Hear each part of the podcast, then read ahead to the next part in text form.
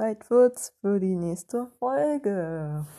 Ich habe gerade noch hektisch Musik ausgemacht, denn ich darf ja garantiert aus Urheberrechtsgründen nicht einfach ohne Absprache mit den Künstlern ähm, Musik abspielen, an denen ich nicht die Rechte habe.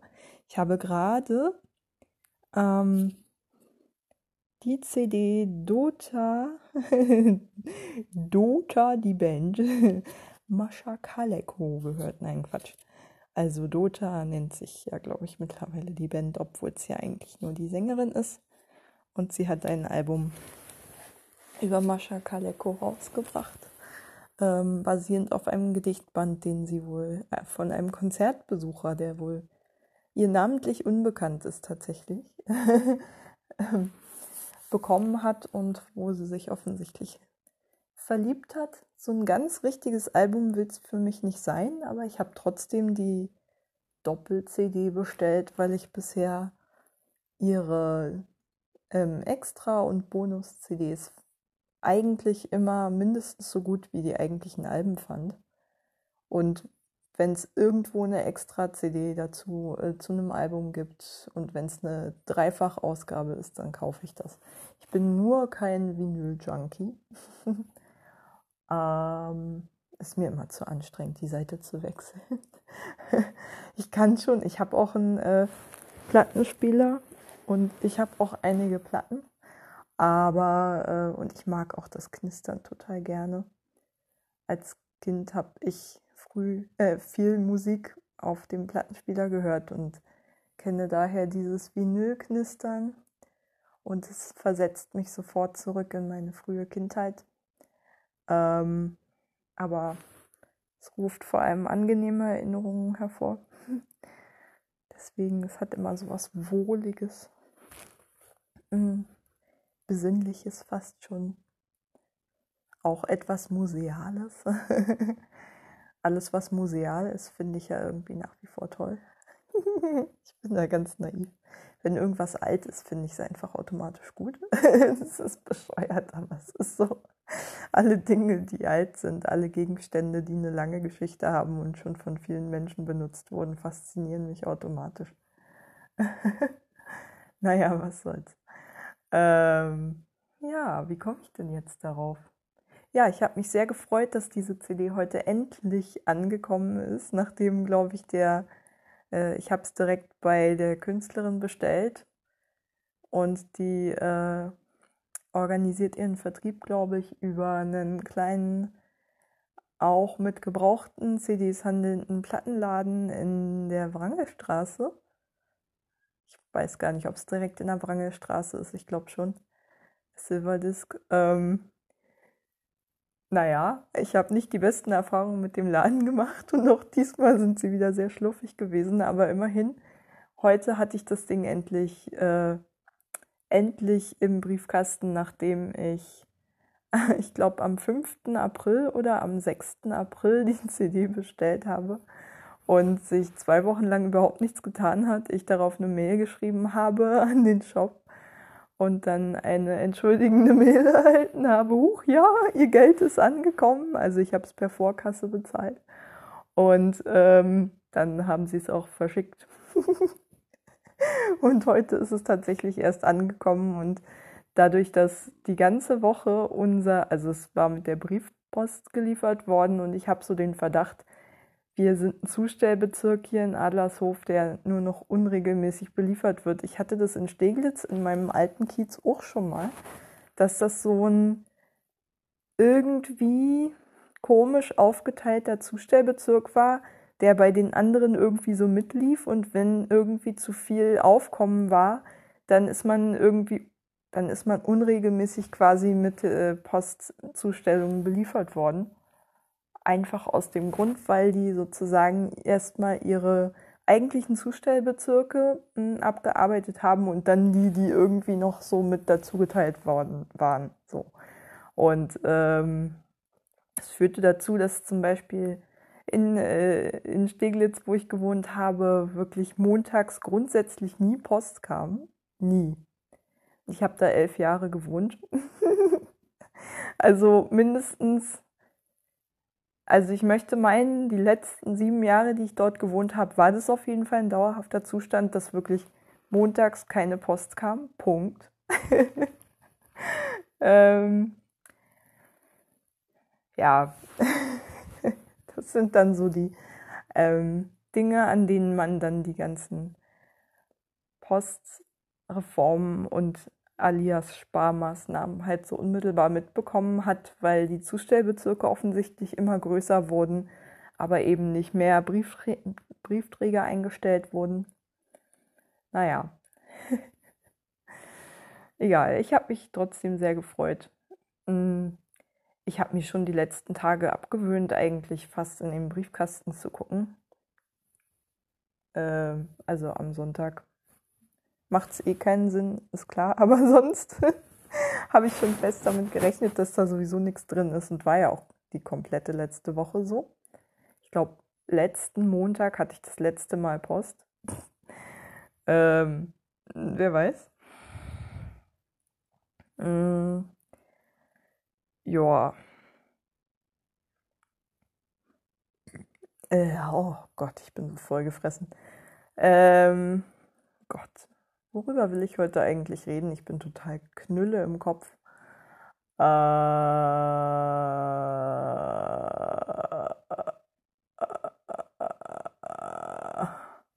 ja. Gut, dass ich sowas nicht rausschneide. Spontane Übersprungreaktion. Ich hatte heute mal wieder so böses Nasenbluten, einfach weil der Wind schon wieder auf Nordost gedreht hat und sich meine Nasenschleimhäute, die seit Dezember angegriffen sind durch einen quasi Dauerschnupfen, in Verbindung mit einer eigentlich zu kauternden ähm, Gefäßverletzung, die ähm, äh, zwar im vorderen Nasenbereich ist, aber trotzdem sehr lästig ist, weil die durch den Schnupfen eben nicht richtig heilen kann. Und ich habe seit wirklich ungelogen Dezember das Problem. Ich war tatsächlich bei einer HNO-Ärztin da und die hat damals schon gesagt, äh, das muss gekautert werden. Die hat mir da nicht viel Hoffnung gemacht, dass man drumherum kommt. Und sie sollte Recht behalten. Und ähm, das Fiese ist, dadurch, dass, also immer wenn es jetzt ein bisschen wärmer wird, äh, beruhigt sich das wieder, weil dann der Schnupfen sich legt. Und dann kommt unweigerlich nach zwei oder drei Tagen wieder irgendein Kack-Polarluftzustrom, der dazu führt, dass ich wieder Schnupfen bekomme, unweigerlich. Ich kann da gar nichts gegen machen, selbst wenn ich einfach nur zu Hause rumsitze und nicht übermäßig spazieren gehe und nicht die ganze Zeit irgendwie auf dem Balkon hocke und mich vielleicht verkühle. Ähm, ist es einfach so, mein Schnupfen wird wieder schlimmer und äh, meine Nase ist einfach wieder angegriffener. Naja, sowieso durch wie gesagt, die ständige Belastung durch den Schnupfen. Und ähm, dann kommt wieder eine Runde Bluten. so. Zwischendurch kann es fast weg sein, aber wie gesagt, jedes Mal bei jeder neuen Runde Schnupfen. Und das mache ich jetzt Minimum seit März in der Intensität mit, dass es wirklich alle zwei bis drei Tage einen Wetterwechsel gibt habe ich mich ja, glaube ich, schon gestern, war das die Patchwork-Folge, drüber ausgekotzt. Also Wechselwetter finde ich echt für mich persönlich im Alltag den belastendsten Aspekt von Klimawandel neben diesen Extremwetterereignissen und natürlich den katastrophischen äh, Auswirkungen, die es auf andere hat, die ihre Lebensgrundlage verlieren. Dadurch ist mir auch klar, ich habe da jetzt natürlich irgendwie nur so kleine Sorgen, aber diese gesundheitlichen Auswirkungen finde ich ehrlich gesagt von diesem ständigen wechselnden und dann auch recht extrem wechselnden Wetter einfach sehr belastend, weil man nie so richtig gesund ist einfach. Wenn ständig der Kreislauf irgendwie und das Immunsystem so am Anschlag sind, wenn ständig die, äh, wenn ständig der Körper Hochleistung vollbringen muss, um sich auf jede noch so absurde Wetterkapriole einzustellen. Also ich erinnere mich an einen legendären Tag, ich glaube im August 2019 oder sowas. Ich weiß es gar nicht mehr.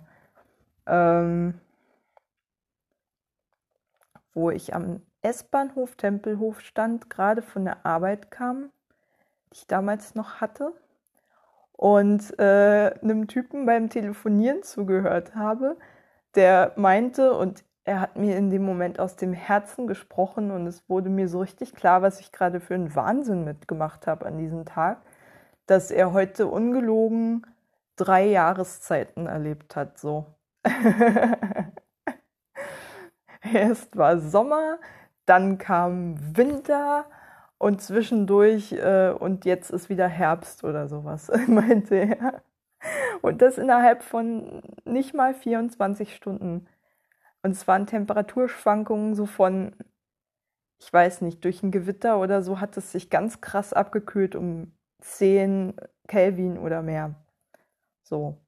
Und, Alter, da, also an dieses, an dieses Gespräch, das ich mitgehört habe und an diesen Satz muss ich seitdem öfter mal denken. So. und es ist so, oh, oh.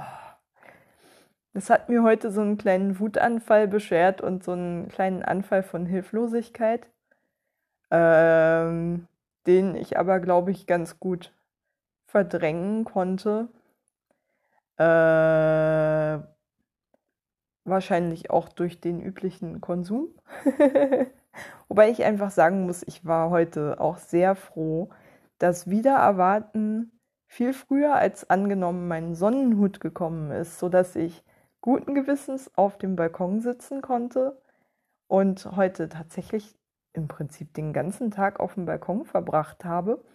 Ich äh, habe mir eigentlich auch vorgenommen, spazieren zu gehen. Ähm, hätte dann aber bis 19 Uhr wieder zurück sein müssen, weil äh, ich noch eine Bringmeisterlieferung erwartet habe.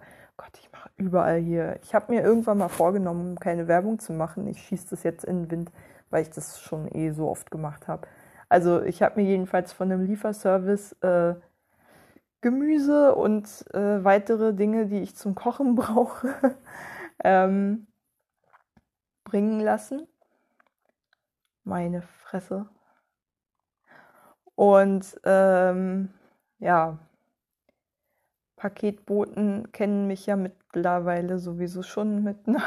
Also heute der Mensch vom, der, der Paketbote von DHL hat mich schon mit Namen angesprochen und freundlich angelächelt, als er mir mein Amazon-Paket überliefert, übergeben hat. Die Zalando-Lieferantin, äh, die haben ja irgendwie einen eigenen Lieferdienst anscheinend, so wie Amazon ja auch.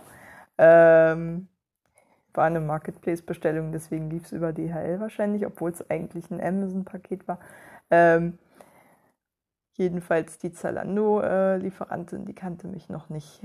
Hat man ihr auch angemerkt an dem Blick, als ich vor ihr stand in meinem Nachthemd, das mir ja ungefähr bis zu den Oberschenkeln reicht und meine Glatze. Es war so gegen elf, halb zwölf. Ich muss hier wieder krasseste.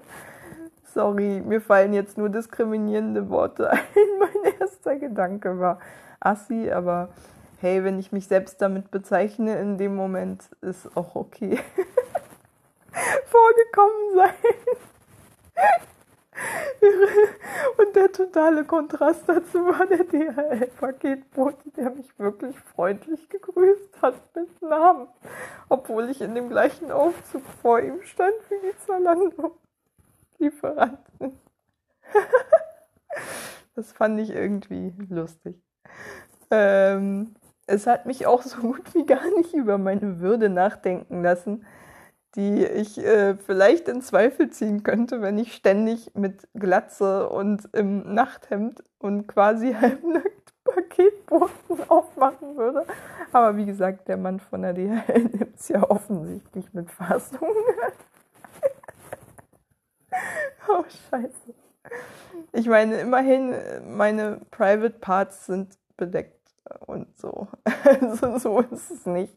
Ich bin jetzt nicht so, dass ich irgendwie eine Form von, oh Gott, wie sagt man denn auf Deutsch? Mir fällt nur Sex, Sexual Harassment oder sowas begehen würde, wenn ich die Tür öffne. Man sieht schon nichts von dem, was man ungern sehen würde von jemand wildfremdem. Äh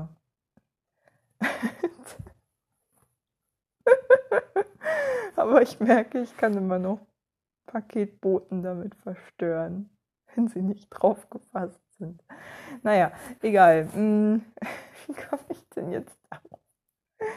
Naja, es ist halt jedes Mal so, dass ich dann tatsächlich noch im Nachthemd bin, wenn ich öffne. Außer ich bin gerade nackt unter der Dusche und muss dann ganz schnell irgendwie reagieren. Das hatte ich ja neulich auch, dass ich gerade erst aus dem Bad gekommen bin. Beziehungsweise, nein, gerade erst aus der Dusche gekommen bin und quasi mir schnell was über. Das war noch schlimmer. Ähm, ja.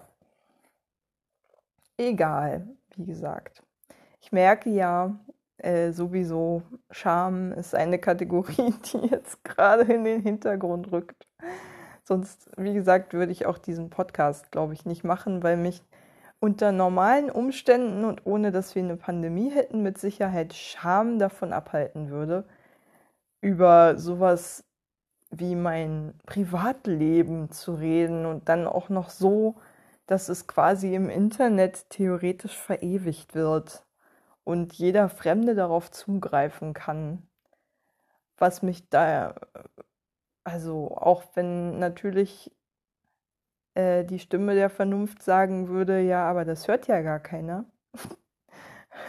Zumal ich ja keine Werbung dafür mache, noch nicht mal ein RSS-Feed dafür erstellt habe und es auch nur auf Anchor veröffentliche, was ja der Witz an der Sache ist.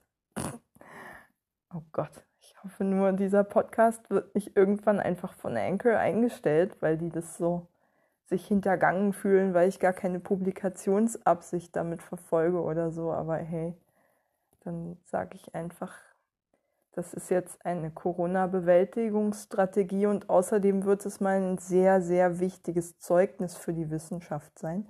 Ich habe ja schon bei diversen, also wenn ich meine Tagesspiegel-Newsletter und so lese, sehe ich ständig irgendwelche Aufrufe von irgendwelchen äh, Historiker-Plattformen oder sowas, die jetzt gerade oder Archiven, die an solche Dokumente rankommen wollen ich habe tatsächlich auch mal überlegt, ob ich das einsende und dann dachte ich mir so, geht ja gar nicht nur um Corona. Ach nö, eigentlich nicht. Dafür ist es mir dann doch irgendwie zu persönlich und zu privat und ich will es auch tatsächlich nicht.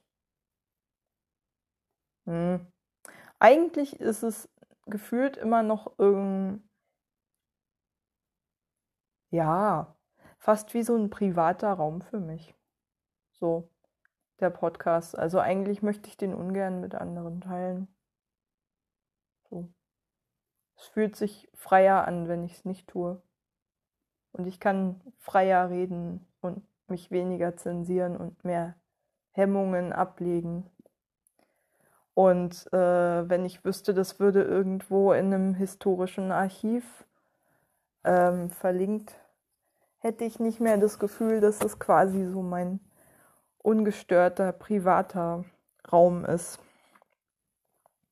sondern dann würden halt Menschen eindringen, die mich nicht kennen und äh, das will ich nicht wirklich. Ähm, nee, will ich eigentlich nicht. Ich frage mich immer, ob irgendwo in meinem Hinterkopf der Gedanke versteckt ist oder dieser Wunsch versteckt ist, von mehr Menschen gehört zu werden.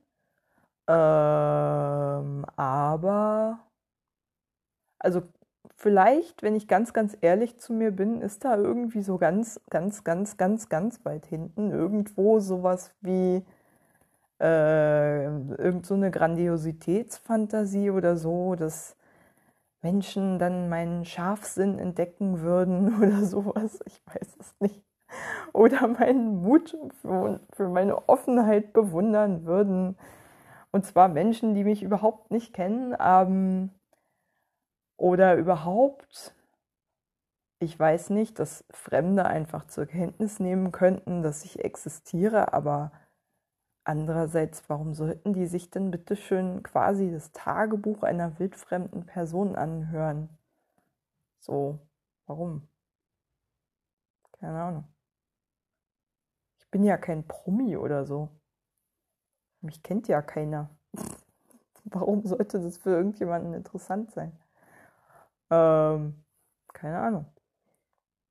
Also ich persönlich bin ja sowieso so, ich bin an Zeugnissen und so Zeitzeugnissen eigentlich immer, je interessierter, desto unbekannter und unprominenter die Person ist. So, weil ich mir dann denke, diese Person schreibt nicht für irgendein Publikum, sondern äh, für sich im Prinzip und dadurch auch automatisch unverfälschter, auch wenn ich weiß, dass es eigentlich Quatsch ist. Also wir haben in unserer Familie so ein Dokument von meiner Großtante, äh, ich glaube der älteren Schwester von meiner Oma väterlicherseits, was so, einen, so eine Art Chronikcharakter hat und über die Zeit des Zweiten Weltkriegs geht. Also genau diese heiklen Abschnitte, über die in den meisten Familien ungern geredet wird, enthält. und ähm, da sind sehr wenige politische Passagen drin. Ähm, und das wenige, was man so hört, ist tendenziell, oder das wenige politische, was man darin liest, äh, ist dann auch eher, also kritisch gegen den Krieg auf jeden Fall. Äh, zu Hitler, zu Antisemitismus, zur Shoah etc. findet man nichts. Ich glaube, dass die einzige Passage, an die ich mich erinnere, die ähm, auf irgendeine Form von Nicht-Einverstandensein mit dem NS-Regime äh, hindeutet, ist, glaube ich, eine, die, ich glaube, auf der Flucht von Schlesien nach Pommern, nee, Mecklenburg, ähm, stattfindet wo sie einem Track von, äh, wo meine Familie sozusagen einem Track von, ich glaube, das waren, ich glaube, das waren sogar, waren das Frauen, die irgendwie aus einem KZ sozusagen weiter nach also ich glaube, das waren Kriegsgefangene oder KZ-Insassen, die sozusagen vor der heranrückenden Roten Armee weiter äh, sozusagen, naja, ähm, weggetrieben wurden, damit die halt nicht aus dem KZ befreit wurden. Und ähm, meine Tante, meine Großtante sah halt diese Menschen und versuchte einem, glaube ich, ähm, ich weiß gar nicht, vielleicht waren es auch Frauen aus Ravensbrück oder so. Ich weiß es nicht mehr. Ich weiß es einfach nicht mehr. Es ist zu lange her, seit ich den Text gelesen habe. Ähm, jedenfalls hatte sie irgendwie einen Krug Wasser dabei und wollte jemandem davon geben und wurde dann von einem der Aufseher daran gehindert. Irgendwie so eine Szene war das.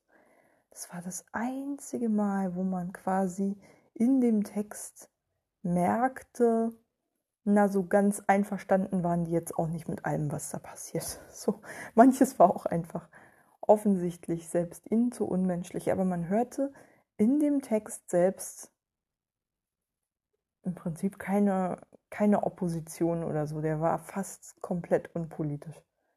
Außer, wie gesagt, häufige kriegskritische Kommentare. Aber wie gesagt, wenig zu, also kaum eigentlich nichts zum Thema äh, zu den verfolgten Personengruppen, seien es nun politisch Verfolgte oder ähm, JüdInnen oder Sinti oder Roma oder Asoziale oder als asozial stigmatisierte, besser gesagt. Ähm, oder welche Gruppe auch immer, Behinderte. Ähm, nix. Gar nichts. Und ähm, da habe ich irgendwie, ich habe den Text als Teenager gelesen und habe mich immer gefragt, wie passt denn das jetzt irgendwie zu dem, was ich sonst so über den NS gelesen habe? Weil für mich war die Welt da aufgeteilt in die Leute, die halt begeistert mitgemacht haben und die, deren ganzes Denken so vom NS und dessen Ideologie durchdrungen war, dass sie irgendwie in jedem zweiten Satz äh, irgendwie innerlich den Führer haben hochleben lassen, keine Ahnung, so ganz klischeehaft. Ähm, und glühende Verehrer waren von äh, der NS-Elite. Und äh, dann gab es die anderen, die halt im Widerstand waren. Aber dass jemand quasi Politik einfach ausblendete, weitestgehend in der Zeit, konnte ich mir gar nicht vorstellen. Also ich, ich habe bis heute Schwierigkeiten, dieses Zeitdokument einzuordnen. Ähm, das ist jetzt auch so speziell. Ich frage mich ehrlich gesagt auch, ob von den Zeitzeugnissen, die jetzt gerade entstehen, mal kommende Generationen so drauf gucken werden, ja, wie haben sich die Leute denn jetzt irgendwie dazu positioniert, dass in den Flüchtlingslagern die Leute elendig an Corona krepiert sind ohne Gesundheitsversorgung oder so? oder keine Ahnung, Deutschland sich gerade entschlossen hat, wie viel waren es? 47 unbegleitete Minderjährige aus dem Lager in Moria, soweit ich weiß, aufzunehmen und das ernsthaft als humanitäre Geste zu verkaufen. Land wie Deutschland. Ich konnte es nicht glauben, ich konnte es nicht glauben. Oder halt einfach mal diesen anhaltenden Krieg in Syrien hin, hinnehmen oder den in der Ostukraine, seit der immerhin seit 2014 anhält. Wir haben es jetzt 2020.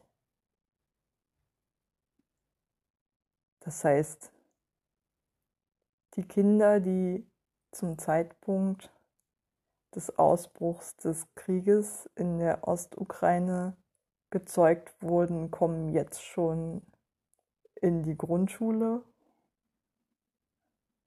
Das ist für mich immer irgendwie so ein Gradmesser. Ich weiß, das klingt exzentrisch, aber ich bemesse ähm, so, so zeitliche Distanzen gerne in, in einer Dauer eines Menschenlebens oder von mehreren Menschen leben, je nachdem, wie lang diese Zeitdauer ist.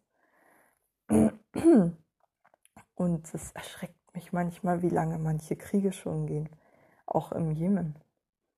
Das ist ja auch schon ewig. Wann hat das angefangen? 2012? 13? 14? Ich weiß es nicht. Aber manche, manche Kriege sind irgendwie so gefühlt schon, seit man denken kann.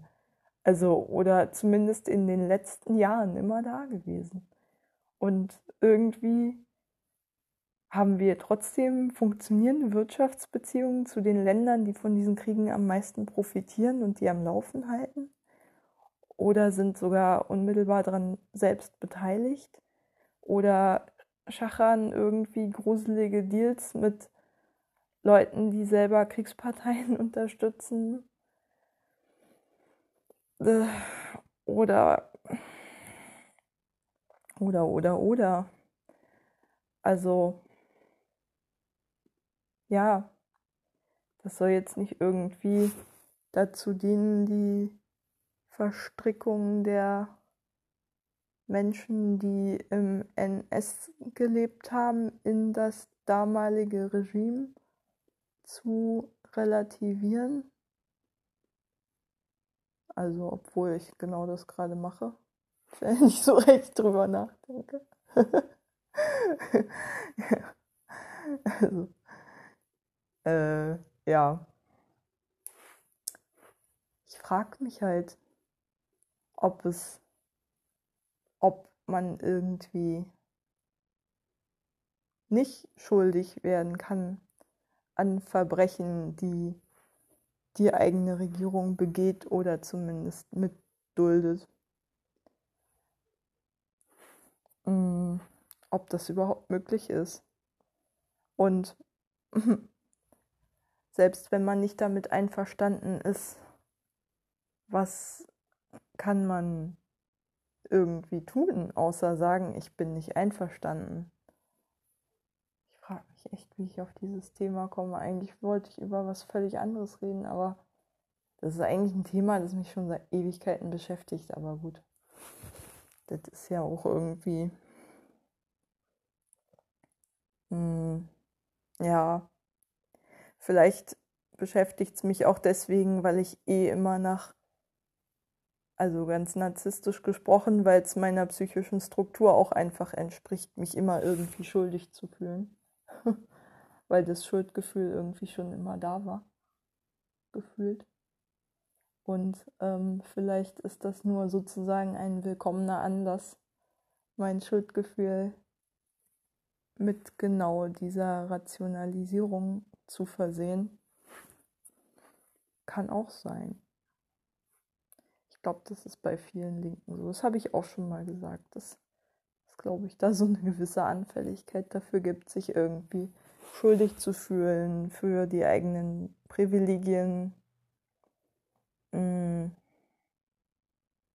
Weil ja die meisten Linken schon irgendwie aus materiell und sozial privilegierten ähm, Elternhäusern kommen und schon auch meistens einen höheren Bildungsstandard haben als der Durchschnitt der Bevölkerung und ja auch fast exklusiv aus Akademikerhaushalten kommen, was ja meistens mit höheren Einkommen einhergeht und ein in der Regel davor schützt, die richtig beschissenen gesellschaftlichen Positionen abzugreifen.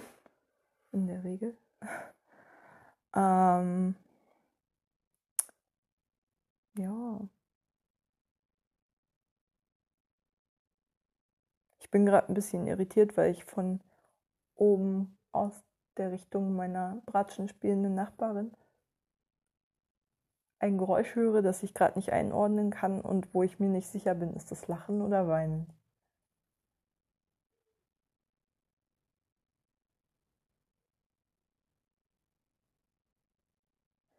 Ich habe heute schon auf dem Balkon gegenüber, in, also in dem Haus gegenüber, gehört, wie ein Junge ganz kurz auf das auf den Balkon gegangen ist einmal kurz laut geschrien hat und dann wieder reingegangen ist.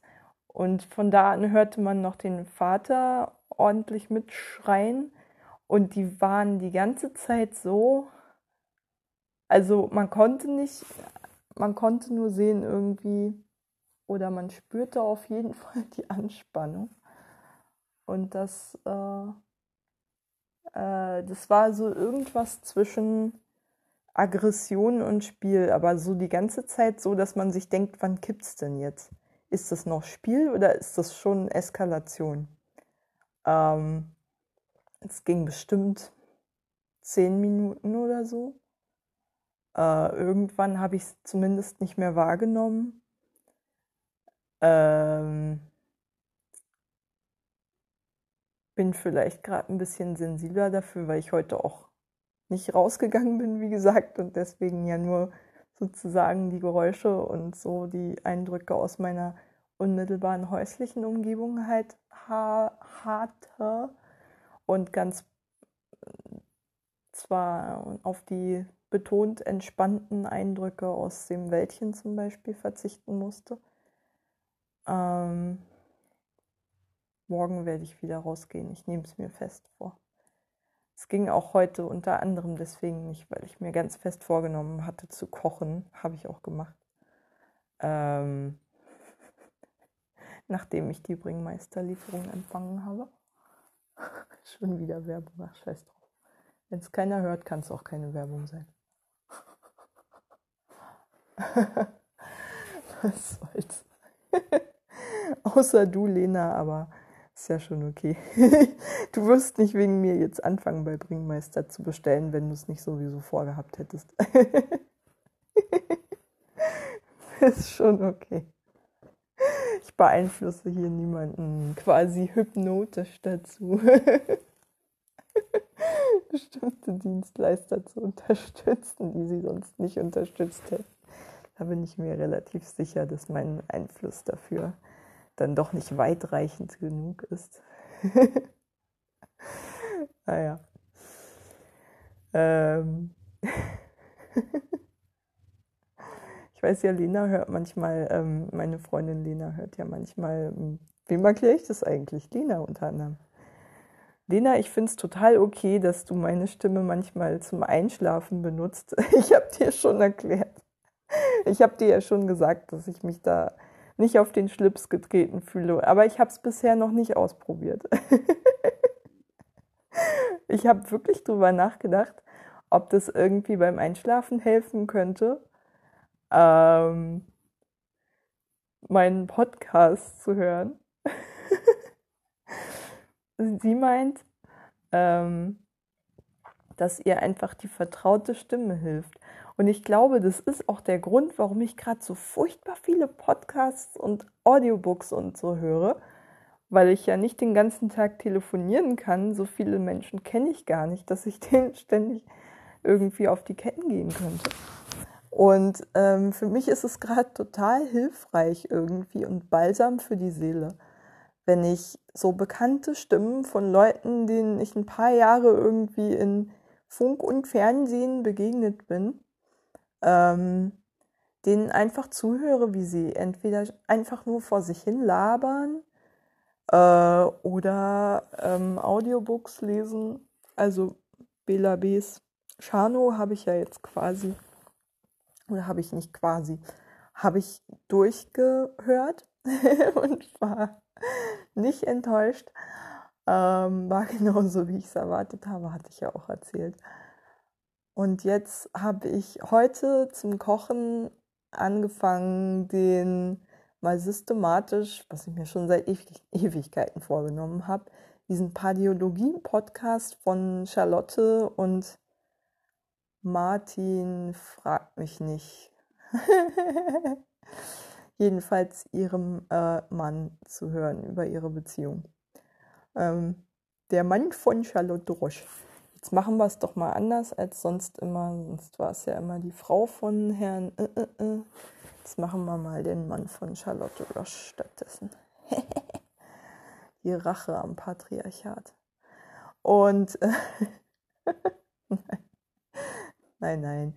Er ist auch eine bestimmt sehr wertvolle Persönlichkeit. Aber ich gebe es zu, ich höre den Podcast schon eher wegen Charlotte, weil ich halt die Stimme einfach kenne und sehr vertraut damit bin und auch mit ihrer Art zu denken und zu sprechen und so und ihrem Humor halt durch die vielen Jahre Viva 2, die ich geguckt habe, halt äh, und Fast Forward und so. Ähm, halt einfach irgendwie das so ein Teil meiner Jugend ist und ich mich im Moment einfach freue, wenn ich so Stimmen von alten Leuten, also von alten Leuten höre, von alten Bekannten höre, die ich aus, wie gesagt, medialen Kontexten kenne.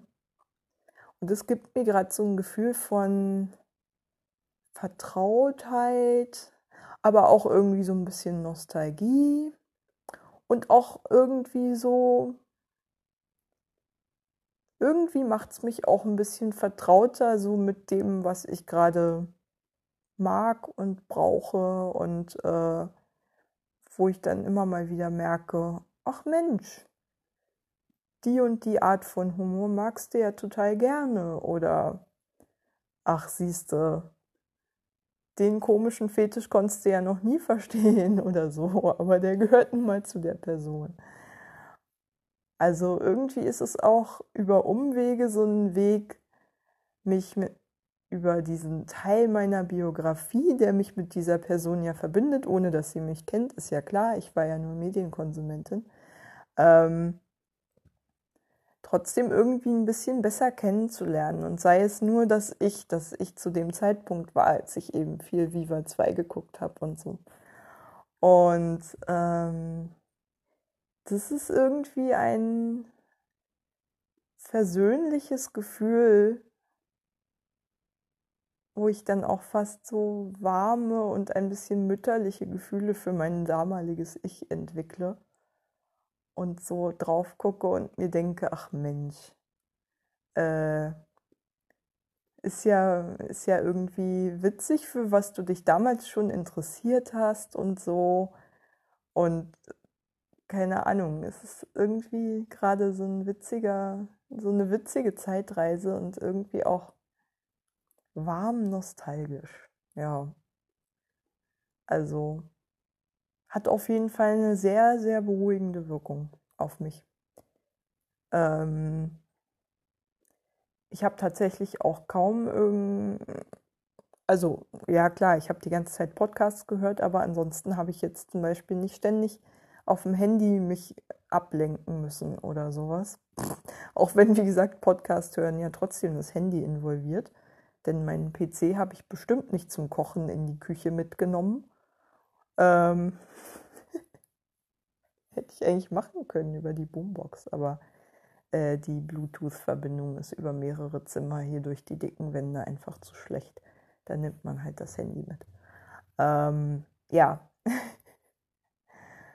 ähm, ja. Was wollte ich denn eigentlich noch? Wollte ich irgendwas? Hm. Hm. Ja, genau, was mich heute auch sehr beruhigt hat. Also, obwohl ich ja, wie gesagt, nicht spazieren gegangen bin und das eigentlich immer mein Königsweg dazu ist, mich selber irgendwie wieder runterzubringen oder zu beruhigen oder irgendwie das Gefühl zu haben, oh Gott, der Tag war nicht total im Eimer. Jedenfalls immer für ein bisschen Ausgleich sorgt, für psychischen. Also normalerweise sind Tage, an denen ich komplett drin war, ohne raus, also ein bisschen spazieren gegangen zu sein, für mich total im Eimer. Heute aber irgendwie nicht, weil ich wahrscheinlich nur Dinge gemacht habe, die mir irgendwie gut getan haben. So. Trotzdem es keine Bewegung war. Morgen wird es wieder anders sein, weil ich spätestens dann einen Rappel kriegen werde. Ähm, ja, aber ich habe ja, wie gesagt, auch meinen Sonnenhut genutzt, um sehr viel auf dem Balkon zu sein. Und dabei habe ich ähm, wieder mein Malbuch rausgekramt mit diesen total elaborierten Tierzeichnungen und einen unglaublich bunten Papageienfisch ausgemalt. Ähm, das war unfassbar anstrengend und hat ganz viel Konzentration erfordert, aber das ist auch gerade irgendwie so ein schönes Gefühl für mich und ich liebe offensichtlich danach, mich einer Tätigkeit, die intellektuell auch ganz schön fordernd ist, weil es wirklich ein sehr kompliziertes Malbuch ist. Also da muss man schon irgendwie viel schattieren und sich über Farbverläufe Gedanken machen und solche Dinge, also und die richtige den richtigen Stiftspitzgrad finden und den richtigen Druck äh, anwenden und äh, so weiter und so fort. Ähm, also puh, und mit verschiedenen Schichten arbeiten und sowas. Ich bin ja eigentlich jemand, der fast ausschließlich mit Bleistift bis vor kurzem gearbeitet hat und mich gerade erst so einarbeite nach einem kleinen Intermezzo mit Aquarell, mit, womit ich nicht so gut klarkomme, ähm, auch mit Buntstiften zu arbeiten. Mm, und habe da auch welche auf Wachsbasis, glaube ich, ähm, in einer sehr reichen Farbpalette, die ich für dieses Malbuch verwendet habe und äh, die mir auch noch total neu sind. Also gerade auch diese Art von Stiften kenne ich noch gar nicht auf Wachsbasis. Ich kenne nur welche, die quasi auf ähm, Öl basieren, glaube ich. Die von Faber-Castell. Ja, genau. Ich glaube, die sind auf Ölbasis, haben nochmal eine etwas andere Konsistenz ähm, verhalten sich dementsprechend auch anders. Und wie gesagt, das ist mir alles noch ganz neu. Und ähm, wie gesagt, ich arbeite noch nicht lange überhaupt mit Buntstiften, weil ich bis vor kurzem wirklich nur schwarz-weiß und mit Bleistift gearbeitet habe. Also auf einem sehr dilettantischen Niveau natürlich. Äh, natürlich. weil jedenfalls dieses diese Malbücher, die halt auch so wunder, wunder, wunderschöne Bilder enthalten. also wirklich unfassbar naturalistisch, so wie ich es nie hinbekäme, alleine weil der Detailreichtum meine Geduld bei weitem übersteigen würde. Ähm und am Ende hat man aber doch das Gefühl, dass sowas wie ein richtiges Kunstwerk dabei rausgekommen ist. Selbst wenn ich da nur irgendwie ausgemalt habe, was jemand schon vorgemalt hat. Und ähm, es ist so ein schönes Gefühl. Ich merke doch, also viel mehr Kreativität kann ich, glaube ich, gerade nicht kanalisieren, als, wie gesagt, das, was andere schon vorgefertigt haben, nachzuarbeiten. Aber dann arbeite ich auch nicht wirklich nach Fantasie, sondern versuche halt wirklich naturalistisch die Töne der Tiere so zu treffen, wie sie halt auch in der Natur auftauchen würden. Bei einem Papageienfisch war das war gar nicht so leicht, überhaupt irgendwie ein Modell zu finden, bei dem man auch die Schwanzflosse zum Beispiel sehen konnte. Also das einzige Bild, das ich gefunden habe, äh, war ein Fisch, der nur eine Frontalansicht hatte und äh, oder von dem man nur eine Frontalansicht hatte und die Schwanzflosse fehlte. Die habe ich jetzt quasi nach Gedächtnis oder nach Fantasie ergänzt und so in Ansicht von ähnlichen Arten mir ausgedacht, wie sie vielleicht aussehen könnte, aber der Rest ist so weitestgehend am Modell. Ähm und ja, ich bin tatsächlich so stolz gewesen auf das Bild, dass ich es meiner Mutter als Foto auf, äh, über WhatsApp geschickt habe. Wie ich überhaupt jedes Mal, also eigentlich fast jedes Mal total stolz bin, wenn ich eines dieser Bilder ausgemalt habe. Ich glaube, es sind erst vier oder so. ja, naja. Also zumindest, wenn es richtig gut geworden ist. Und zumindest zwei, finde ich, sind richtig gut geworden. Ähm, ja. also ich merke, ich habe da so schon eine gewisse Vorfreude darauf, vielleicht morgen noch ein weiteres Bild auszumalen. Wenn meine Finger nicht zu sehr verkrampfen, weil sie in der ungewohnten Position dann ständig angespannt sind. Vielleicht sollte ich zwischendurch auch mal locker lassen. Äh ich hatte vorhin so eine krampfartigen Schmerzen in meiner Hand, allerdings in der linken, die ich gar nicht groß benutzt habe. Sehr seltsam. Hm. Naja, meine Oma hat in ungefähr dem Alter, in dem ich jetzt bin, auch Rheuma bekommen. Und sie ist die Queen of Autoimmunerkrankungen. Ich glaube, ich habe da einiges von ihr. Ich stelle mich da innerlich schon seit Jahren drauf ein, dass da bestimmt noch rheumamäßig was kommt bei mir. Ähm, ich bin dann immer sehr froh, wenn das schnell wieder weg ist. So, aber kann gut sein, dass da was ist. Mm, aber solange die Schmerzen immer nach ganz kurzer Zeit wieder weg sind, sehe ich da auch keine, keine Veranlassung. Zumal man da ja eh nicht viel machen kann, außer irgendwie Cortison geben, bla bla. Worauf ich keinen Bock habe, weil mein Immunsystem schon beschissen genug ist. Da brauche ich keine Immunsuppressiva. mein Immunsystem ist schon suppriviert genug. Heißt das so? Egal. Ist auf jeden Fall suppressed. So. Ja, ähm.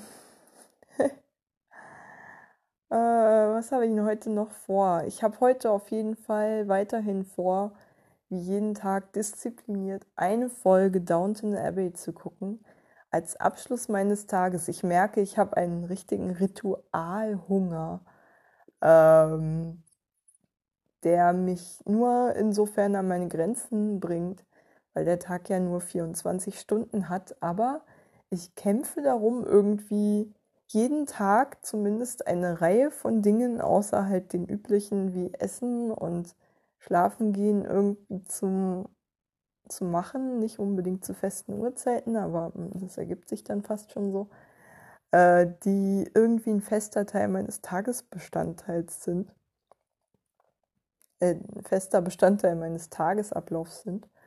Und eine Folge Downton Abbey ist für mich immer so fast wie so ein Fenster in eine andere Zeit. Mit der Option, mich mit vollkommen fremden Problemen zu beschäftigen und einfach mal abzutauchen. So dieser Seifenoper-Effekt, aber mit ganz viel historischen Kostümen und Zeitkolorit und so. Und äh, gleichzeitig geht es ja auch viel um Klassenkonflikte. Und ähm, das finde ich sowieso auch intellektuell einfach spannend. so diese ganzen Habitus, äh, Performances zu sehen und diese ganzen äh, Klassenkonflikte, wie sie da sich auf die Beziehungen auswirken und so ähm, zu beobachten.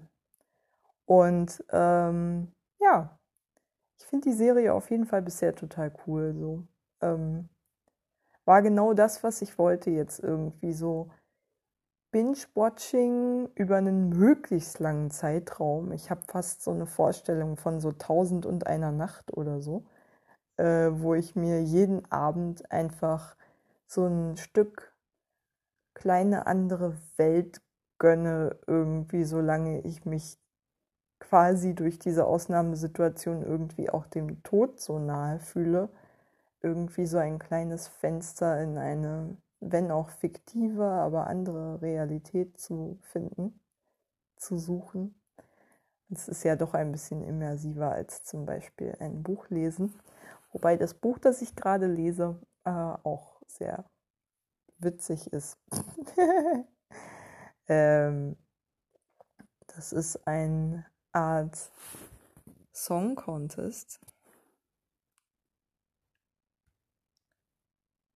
Moment, guck mal.